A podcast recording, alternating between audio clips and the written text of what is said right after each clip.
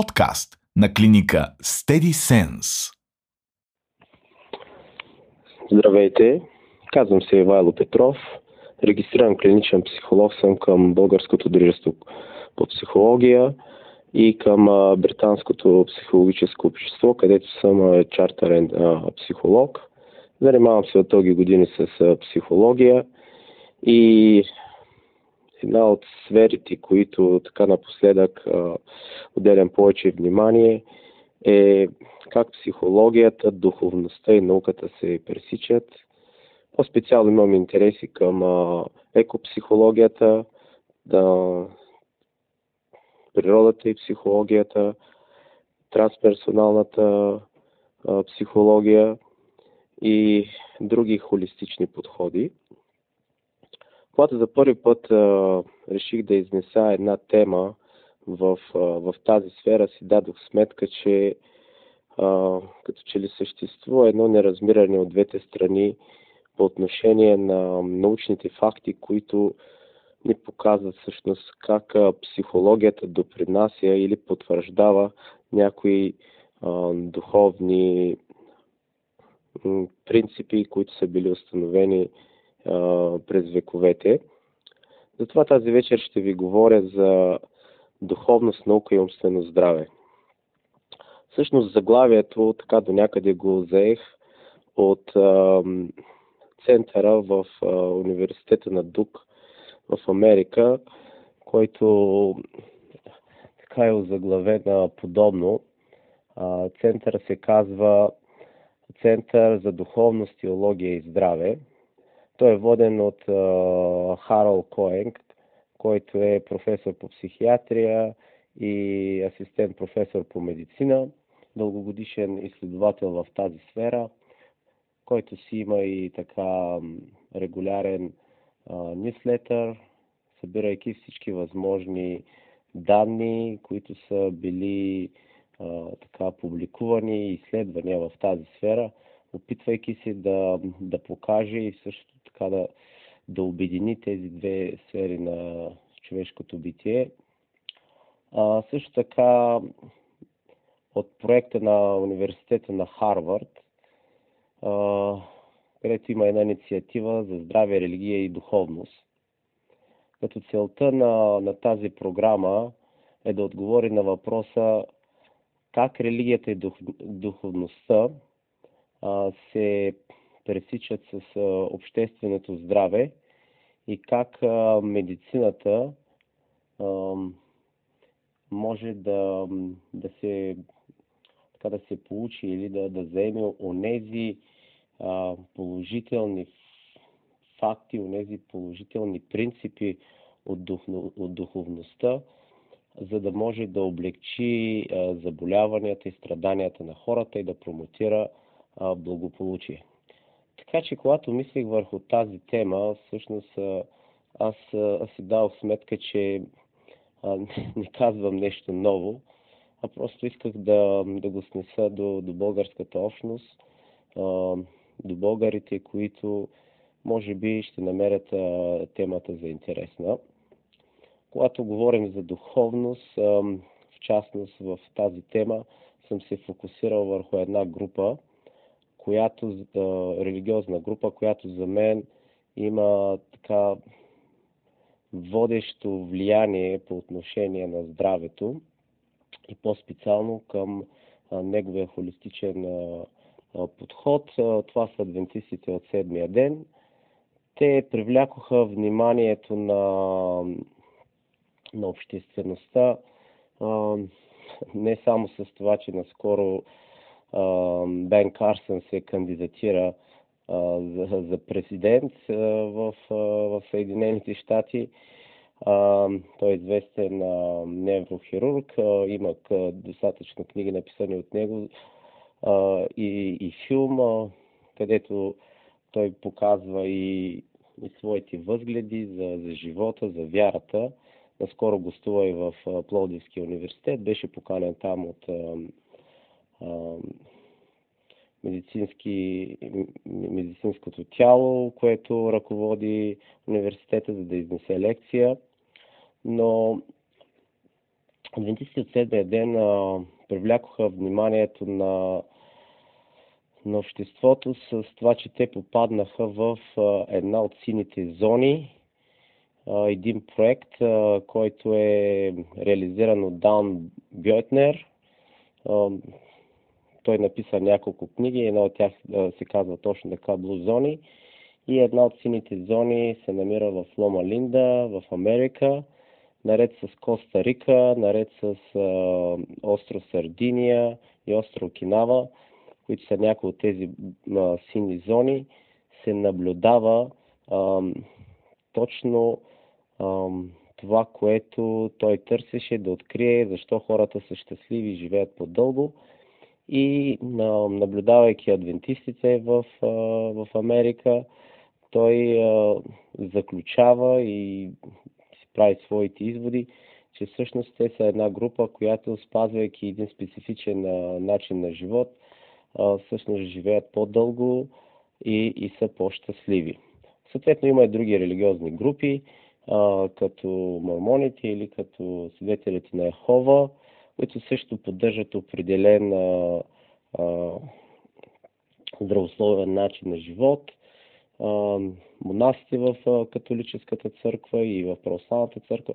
Съответно има доста материал, който може да бъде изследван, но аз съм използвал точно тази група, защото имам достъп до някои от публикациите на български и бих желал да ви обърна внимание върху това, което те имат като наследство и това, което съвременната наука като че ли потвърждава онова, което те вярват. Ще започна с едно изказване, което е направено от един от техните основатели, Елена Вайт, в книгата «Постъпките на великия лекар», която казва така: «Дълг на всеки човек е за свое добро и благото на човечеството да изучава законите на живота и съвестно да ги изпълнява. Длъжни сме да познаваме много добре анатомията на човешкото тяло, устройството на различните органи и зависимостта на един от друг, поддържаща правилното функциониране на целият организъм. Трябва да се познават също и влиянието на умът върху тялото и на тялото върху умът, както и законите, които ги регулират». Исторически, като че ли медицинския модел, който е бил дълго време утвърждаван в медицината, поставяше акцента върху това, че онзи, който е отговорен за здравето, е преди всичко лекарят, и той носи отговорността за изписването на лекарствата, назначаване на лечение и така нататък. В последните години обаче се утвърди един друг подход в медицината и въобще в психологическата наука, който стресира повече върху това, че и пациента има своето място в лечението. Здравната психология отделя доста голямо място върху този проблем, но това, което теорията казва, е, че вече не говорим за едностранно разглеждане на проблема, а говорим за биопсихосоциален модел на здравето. Тоест, като че ли има множество други фактори, които трябва да бъдат взимати под въпрос и те трябва да служат и при диагностиката, и при лечението, за да може човекът да намери облегчение на своето страдание. В въпросния текст, който току-що прочетох, се подчертава точно това, че трябва да се познава влиянието на умът върху тялото и на тялото върху на умът.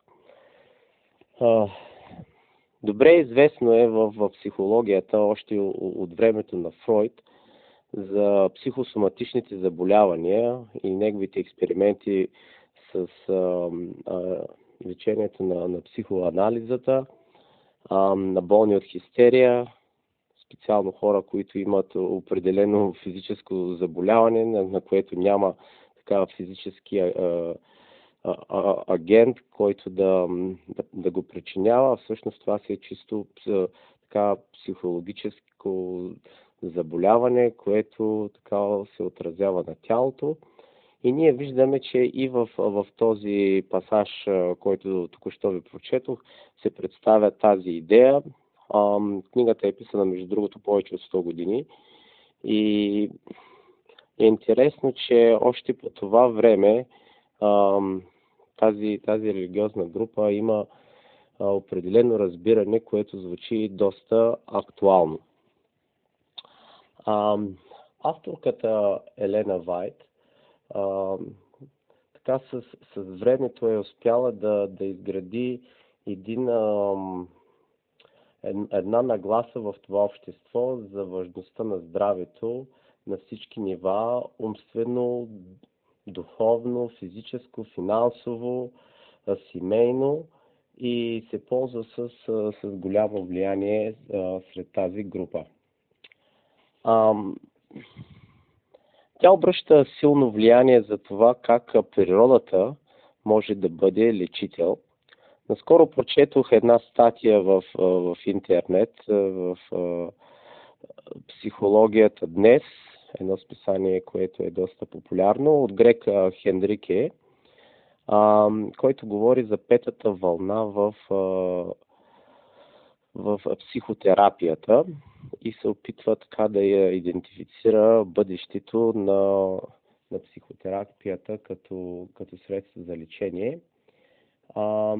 Той преминава през интегралната психотерапия и показва всъщност, че ще си дойде до, така теоретически то очаква в бъдеще, да се дойде един момент, в който различните терапевтични школи така ще намерят общата основа, възоснова на която ще могат да изградят един унифициран модел. Това всъщност, което ми направи впечатление от неговата статия, е, че той подчертава идеята за холистичен подход. Сега, тук са вметнати най-различни елементи от психотерапията и от поведенческата медицина, които могат да бъдат използвани в лечението на психичните заболявания, но това, което ми прави впечатление, е, че това, което той така залага като основа, до голяма степен се препокрива с някои от духовните принципи, които това общество на адвентистите изповядва. Тук говорим за ролята на физическите упражнения, за ролята на храненето, за това да имаме структурирано време, през което да работим и да си почиваме, ролята на хобито, ролята на интересите, на взаимоотношенията. Всичките тези така полезни навици, които допринасят за едно оптимално функциониране на човека. Предполагам, че в бъдеще, ако тази вълна се развие, ще се включи и това, което аз лично намирам като много специално, а именно ролята на природата като лечител. Ако се върнем на фактите и на изследванията и на теорията, ще видим, че още може би около преди 30 години авторът на теорията на биофилията прави следното заключение, че хората несъзнателно търсят контакт с природата. И също така са правени най-различни изследвания, за да се установи тази взаимовръзка. Нещо, което ми прави много силно впечатление, специално в Великобритания, е това, че има 3 центъра, които изследват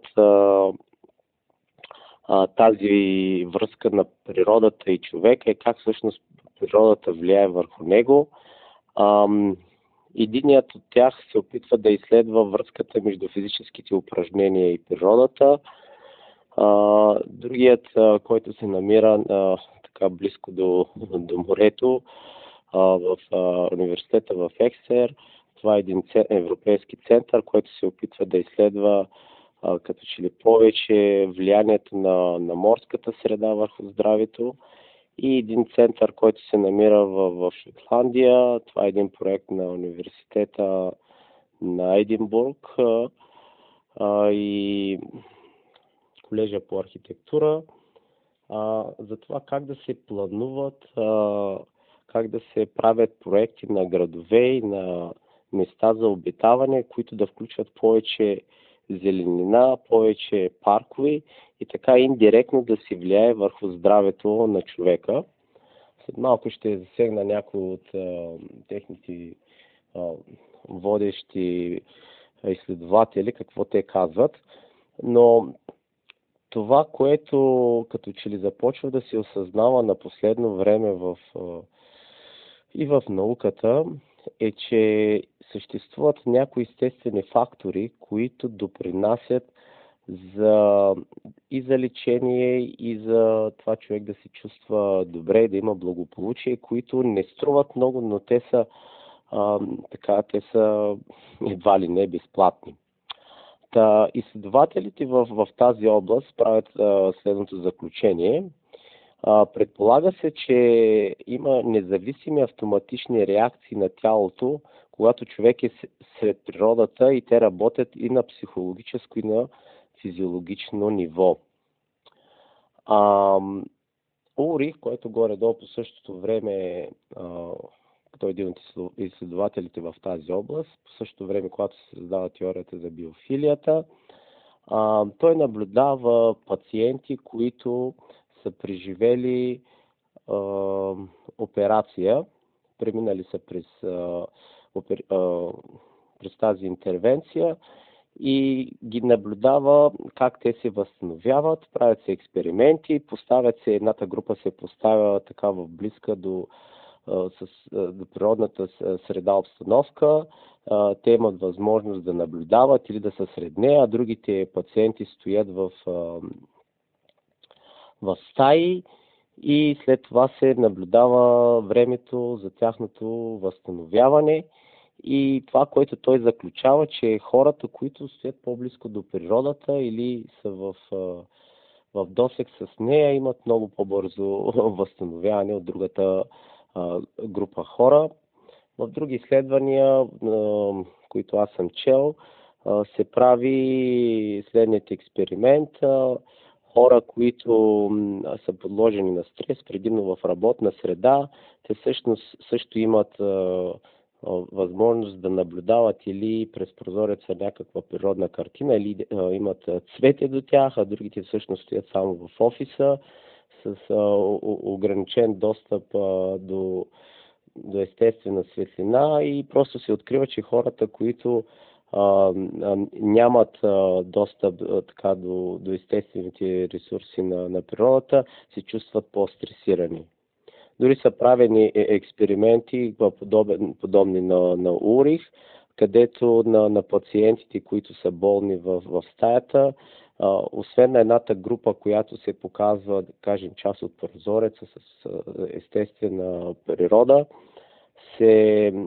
на другата група се показва, да кажем, дигитална картина на момент, на елемент от природата, като море или гора, а другите въобще нямат. И се открива, че дори тези, които наблюдават само една картина, която не е жива природа, всъщност те също показват по-бързо възстановяване от тези, които нямат достъп въобще до природата. Та, в тази връзка, като че ли започва да се оформя наистина разбиране, че природата като такава притежава ресурс, чрез който може да влияе положително върху човека. Един от изследователите в тази област, професор Катерина Томпсън, която работи в този център в Шотландия, който ви казах, тя прави няколко изследвания, които бих искал да ви споделя. Едно от тях е свързано с това как децата се влияят от природата. И тя казва така: децата, които са били изложени на обкръжението на природна среда, имат продължителен позитивен ефект върху нагласите, поведението и цялостното благополучие. В допълнение към това изследване, аз съм чел, че тези деца, които са били от малки изложени на природна среда, те продължават да поддържат този контакт с природата, дори когато те пораснат. Но това, което е интересно, че тук децата като група могат да имат благотворно влияние върху тяхното цялостно развитие. Тук говорим за тяхните нагласи, за поведението и благополучието. За да потвърди така фактите в тази област, професор Катерина Томпсън прави следният експеримент. Те вземат две групи хора, които са безработни, но които живеят в различни части на града от същата област. Едните са в по-близката част на града, която има досек с природата, като парк или като естествена гора, естествена природа, а другите са заобкръжени предимно с гради. И след определен период от време те изследват нивото на кортизола. Кортизол обикновено високите нива на кортизол, който е така един химичен елемент, се свързва с високо ниво на стрес, което в последствие се развива и в тревожност и така нататък. И те го правят по много лесен начин. Вземат секрет от слюнката на човек и се опитват да сравнят как едната и другата група така отговаря на това как природата или липсата на природа ги стимулира, и открива, че групата, която живее близко до природна среда, всъщност тяхното ниво на кортизол влиза много по-бързо в нормите за деня в сравнение с другата група. Това, което се знае, че обикновено сутрин нивото на кортизола е много по-високо, отколкото в другите части на деня. Това е една естествена реакция, но през деня нивото на кортизола намалява. В едно здраво тяло, в един здравословен начин на живот, това става много бързо. Кортизола, макар и висок в сутринта, бързо намалява и по този начин човекът се чувства по-добре. Но това, което се открива, е, че тази група, която живее далеч от природна среда, тяхното ниво на кортизола всъщност намалява много бавно, което показва, че те са изложени на риск за тяхното физическо и психическо здраве. По този начин, като че ли имаме едно научно доказателство как всъщност природата влияе положително върху човешкото, върху начина на живот на човека. Ако се върнем върху духовния аспект на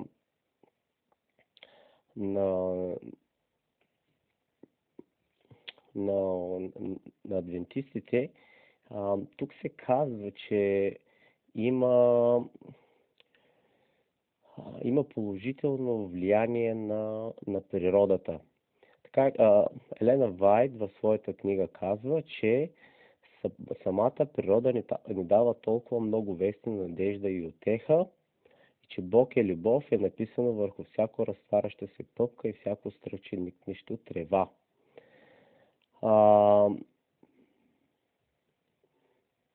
в потвърждение на думите на Томпсън, тя прави следното заключение, че всъщност природата влияе по три главни начина за умственото здраве.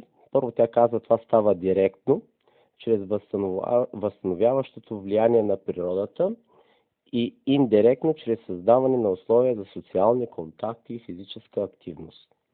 Всъщност, като че ли напоследък все повече се отчитат тези индиректни форми на подкрепа, като физическата активност и социалните контакти, които влияят положително върху здравето. И най-вече психологическото здраве върху човек. Аз ще се спра малко по-късно върху тях. Природата действително притежава тези ресурси, които могат да излизат доста евтино на данъкоплатците, на тези, които така организират публичното здраве, общественото здраве и се опитват да намерят най-оптималните форми, с които да поддържат високо ниво и на здравна култура и здравето на популацията.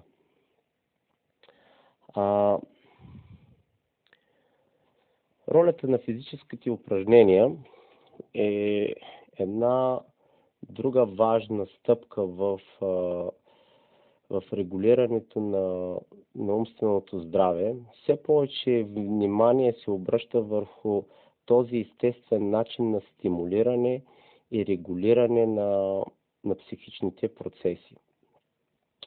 Всъщност, една от науките, която се опитва да обясни как могат клетките в мозъка да се възстановяват и самия мозък да се възстановява. Това е науката за неврогенезиса. Самата наука се занимава именно точно с това, че изследва как се произвеждат нови клетки в мозъка и как те стават работещи живи нервни клетки. Доскоро в медицината се смяташе, че всъщност мозъкът, когато умре една нервна клетка, тя не се възстановява и като че ли мозъкът има постоянна загуба на нервни клетки, което между другото с времето се наблюдава. Но въпросът винаги е бил дали този процес може да се възвърне. С неврогенезиса всъщност се откри, че мозъкът продължава да развива нови клетки, да ги ражда и те да заемат своето място в самия мозък.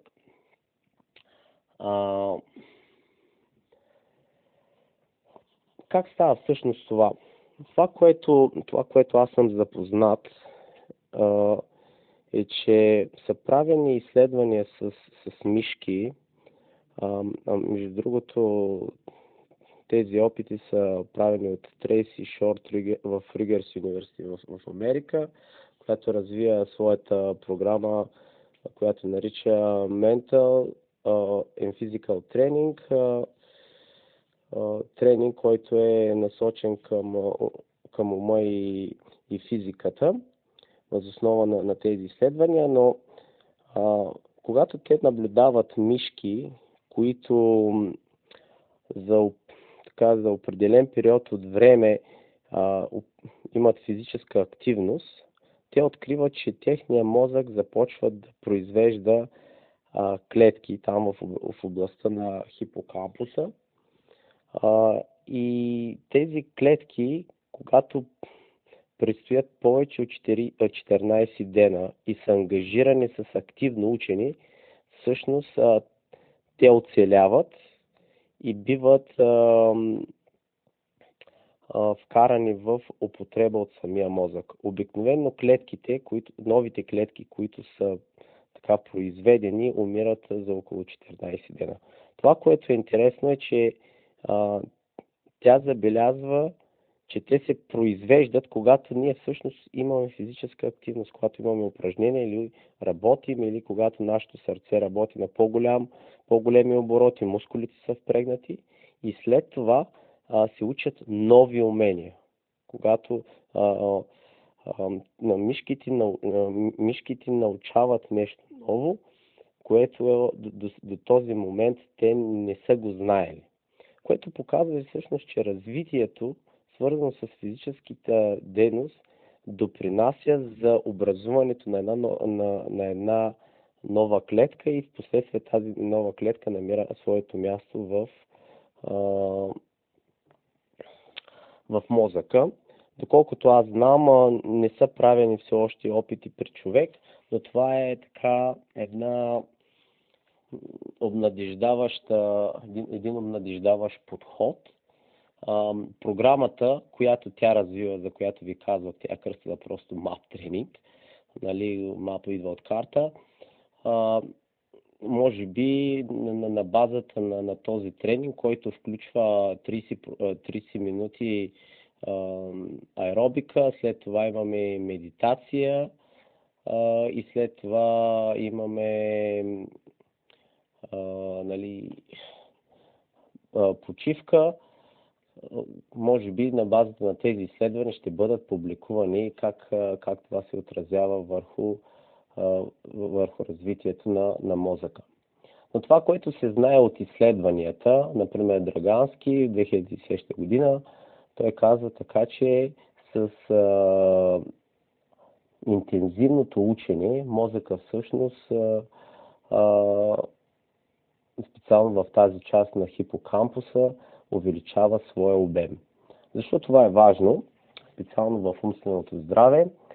Защото изследванията показват, че тази част от мозъка, между другото хипокампуса е отговорен най-вече за това ние да помним добре, за това на нашето внимание да стои фокусирано, така, то е част от лимбичната система, да можем да нашето внимание да има способността да се сменя и да вземаме решения и така нататък.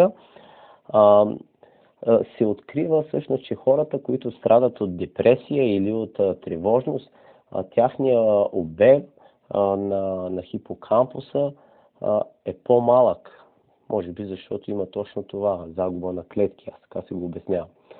Но хората, които така имат физически упражнения, които правят, които са активни в своето ежедневие, така работейки или ходейки правейки различни тренинги или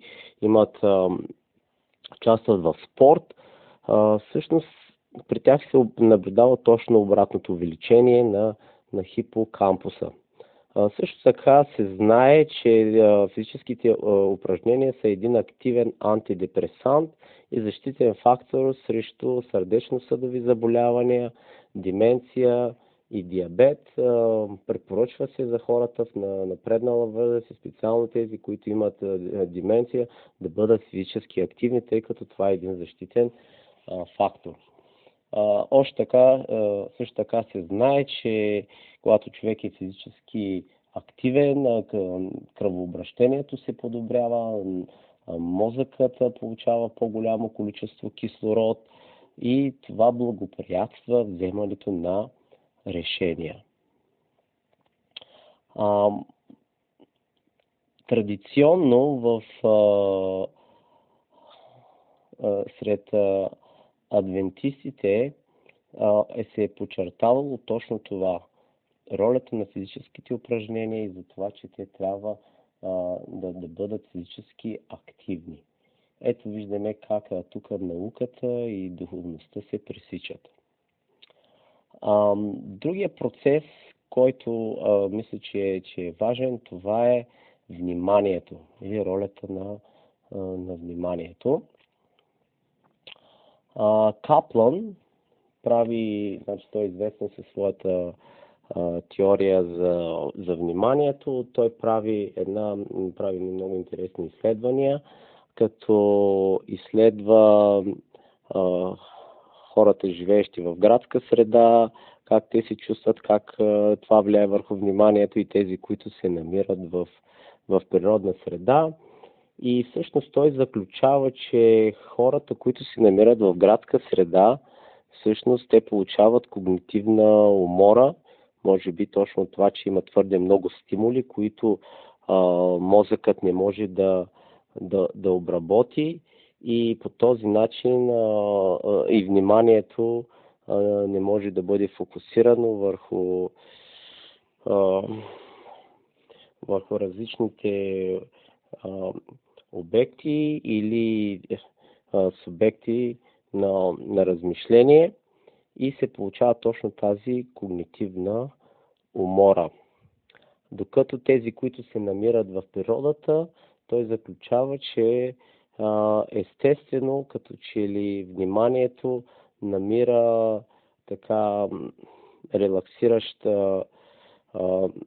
релаксиращ момент и едва ли не вниманието се храни с този релаксиращ момент и се зарежда с енергия.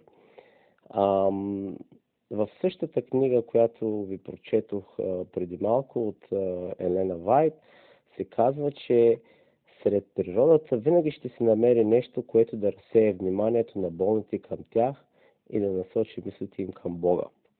И тук виждаме как духовната сфера и науката отново се пресичат.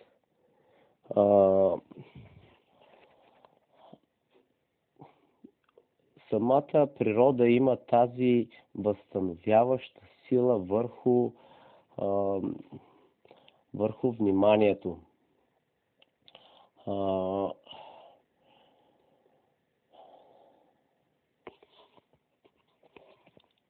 Може би всеки един от нас за себе си е успявал да открие точно тази сила, когато е сред природата. Просто отива и си почива там в парка. Гледаш зелените цветове на тревата, слушаш птичките, гледаш цъфналите дървета и самият поглед така се рее и не се натоварва.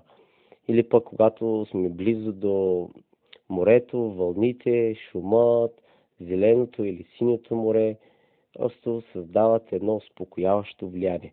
Но виждаме как науката и духовността тук се пресичат. Самите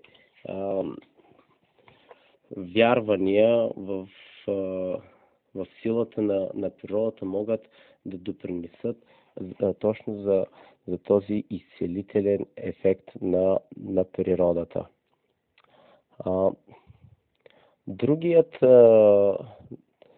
Другия фактор, който се оказва, че има също така доста голяма сила, е тази на надеждата.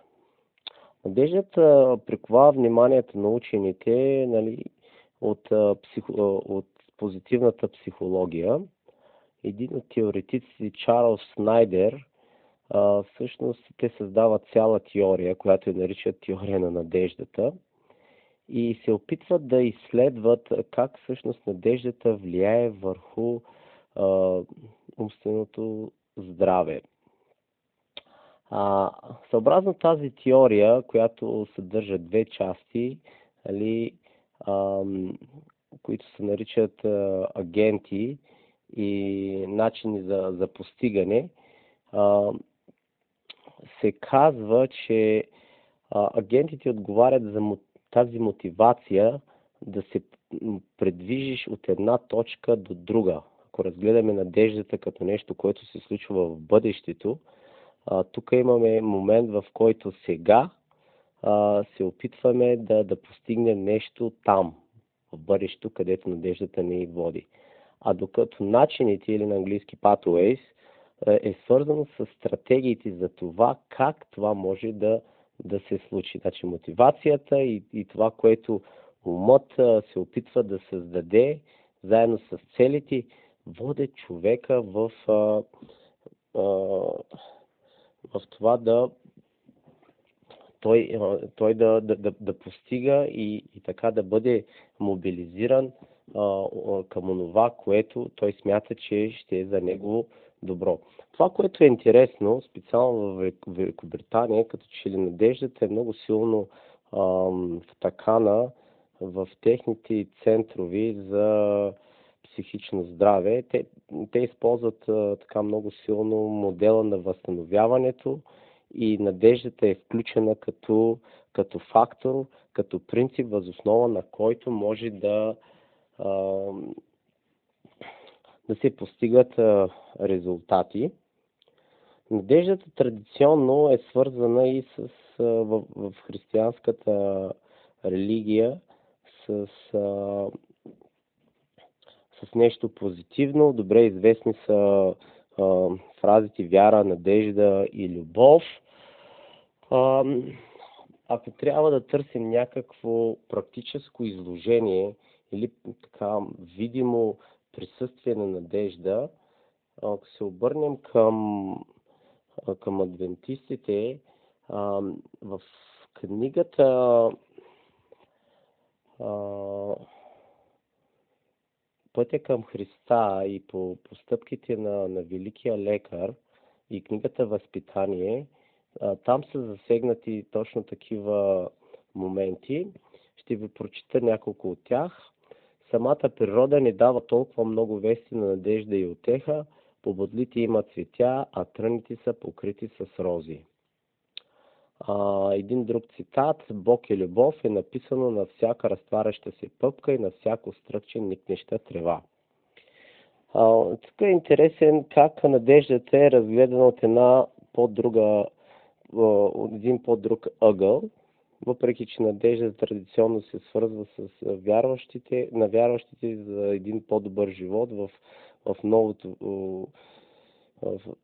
в бъдещото царство или в второто идване на Христос. Ето отново този момент, нещо, което в бъдещето ще се случи, на което така човек, като се фокусира върху него, му дава позитивно преживяване. Но тук имаме едно послание на надеждата, което е видимо от самата природа. Като че ли в природата се открива тези два момента на живота, когато има нещо, което е негативно, като тръните, това, което се преживява, като смърт, като загуба, като развод, като болест, и също време и виждаме и хубавата страна на живота. След малко ще се върнем към тази тема за резилиенса. Когато човек види това, се зарежда с енергия, види, че живота има и хубавата страна. А другия момент е от гледна точка, че на всяко стръкче е написано, че Бог е любов. Явно, така сега ми идва на ум и мисля, че отново Урих, този теоретик, с който започнах в началото, той споменаваше за духовната страна на природата. Като че ли тук се пресичат и религиозното, може би мистичното и научното. Но със своето послание природата отново ни показва, че носи положителни вести и човек може да намери утеха, може да намери комфорт и така да се мобилизира и енергизира с това. Другата тема, която бих желал да засегна, е тази тема на резилиенса. Всъщност за резилиенс се говори доста много, но по дефиниция, понеже е една така малко сложна дума, бих искал да я сведа до слушателите, които не са запознати. Тук говорим за постигане на позитивен резултат, когато се посреща опасност. Това, което се знае, е, че повечето хора, които страдат от различно психическо заболяване, това е защото те са преживяли събитието травматично, не са могли да преодолеят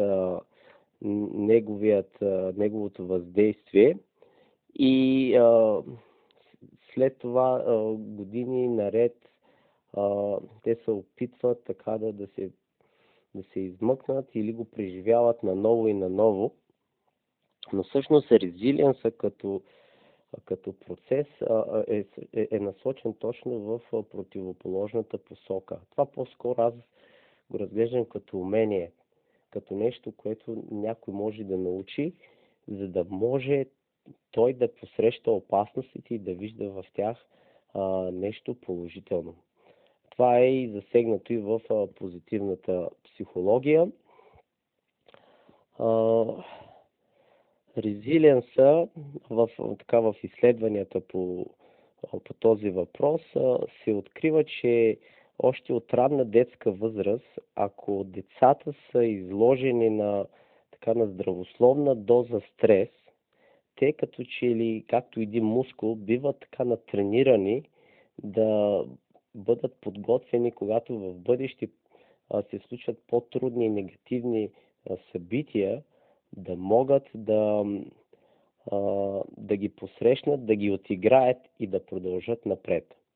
Това, което се знае, е, че всъщност тези, които не са могли, които са преживяли много силен стрес, с времето в тяхното развитие, много често те се разболяват или от посттравматично стрес разстройство, или от по-дълбоки заболявания, по-тежки заболявания, като шизофрения, биполярно разстройство и така нататък. Но резилиенса като умение, то може да допринесе или може да има защитен ефект върху и по-възрастните, когато той се изгражда с времето. Например, в науката в момента се дискутира как, ако въпреки това, че някой, който е пострадал, дори и с такива тежки заболявания, могат да бъдат мобилизирани силите в него, така че той да може да се възстанови до някаква степен. Например, знае се, че повечето заболявания, независимо на какво ниво, на умствено или на физическо, тези заболявания всъщност се продиктуват от това, че гените ни функционират правилно. Това, което се откри в последните години в човешкия геном, е, че има около него една друга има епиген, има една друга част от нас, която влияе върху гена. А този епиген всъщност той се стимулира от околната среда, от това, което се причинява върху тялото, или пък човек може да се ангажира с доброволно с различни дейности, които благоприятно да го стимулират този епиген, който от своя страна да стимулира гена. Това дава надежда, че въпреки тези на пръв поглед невъзвратими психологически или психиатрични състояния, човек може да се възвърне до положителното ниво. Търсят се нови и нови средства, с които да може да се влияе върху тях. И нещо друго. Тези средства, които се търсят, се приема, че те ще бъдат различни от лекарствата. Много често хората са свикнали да търсят лечение чрез лекарствата. Това има своето място. Но тук, което ние знаем за резилиенса, е, че всъщност той ще работи там, където лекарствата не могат.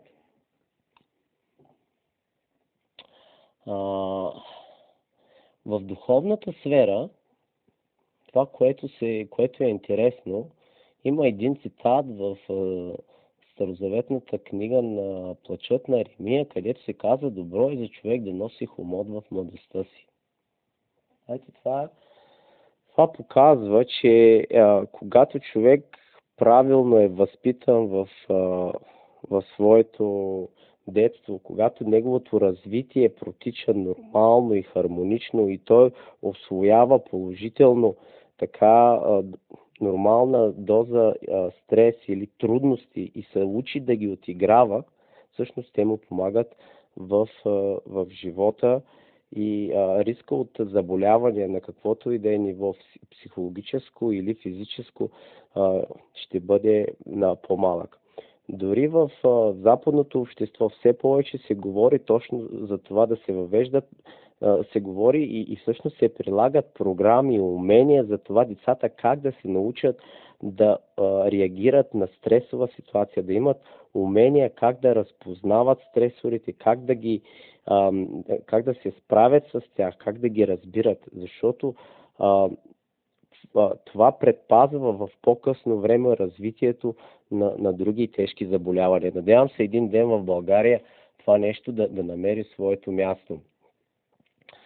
Другия момент от книгата Възпитание, който аз виждам, е, че Елена Вайт прави следното изказване. Писано е, че Бог проклял земята заради човека, но трънните и будилите, трудностите и изпитанията, правещи живота на хората, живот на труд и грижи, бяха определени за тяхно добро като част от обучението, необходимо според Божия план за издигането им от разрухата и деградацията, които грехът беше причинил. Отново се вижда тази картина на позитивното, да извлече се от трудностите позитивният ефект, т.е. да изградиш резилиенс в себе си. И тук имаме една нагледна картина, точно на това. В природата се наблюдават тези две страни на този процес. И че всъщност това има за цел изграждане. Има за цел човека да може да се пребори с трудностите и да стане по-силен. Отново имаме пресичане на науката, духовността и умственото здраве.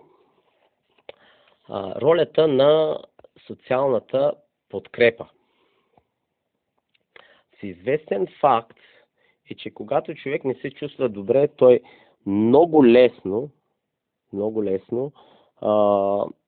отива и споделя с близък човек как той се чувства. В зависимост от културите, това понякога става по-бърже или по-бавно. Например, българите са известни с това, че те винаги имат някой приятел, с който да споделя, да си кажат болката. Докато в западното общество имаме така като че ли тяхното ниво на екзистенциална опеност е така доста по-ниско. Необходимо е така време човек да отиде, да изгради приятелство, да отиде да сподели. Може би до някаква степен, затова и те силно акцентират върху ролята на социалната подкрепа. Но това, което се знае от изследванията, че всъщност социалната подкрепа и интеграцията, намирането на смисъл и цел в живота са защитни фактори срещу алостичното натоварване. Симон през 2002 година и Бойле през 2010 всъщност правят така тези заключения във връзка с стреса и деменцията. Все повече се обръща внимание върху ролята на тези фактори, ролята на социалната подкрепа. Всъщност какво е алостично натоварване? Тук говорим за стрес. Обикновено стреса, който е в нашето ежедневие, и се случи някакво неприятно събитие, което е един път, да кажем, в годината, тогава може би на нашето тяло ще реагира на този стрес така силно мобилизиращо. За момент стресът, ако е висок, и след това тялото ще се справи. Но когато човека, тялото на физиологията му и ако искаме да кажем така неговата психологическа имунология, преживява ежедневен стрес, който макар и не толкова силен като интензитет, но се повтаря често, през деня, през седмицата, за древни неща, които обикновено в семейството се случват. Децата пръснали играчката, щупило са нещо, жената прави забележка на мъжа, мъжът се дразни за това, че жена му пречи на телевизора, не може да си гледа мача. И всичките тези така древни стресори, но които са много често, тези древни стресори всъщност ние говорим за алостично натоварване. И точно това алостично натоварване е причината за различни заболявания. Не толкова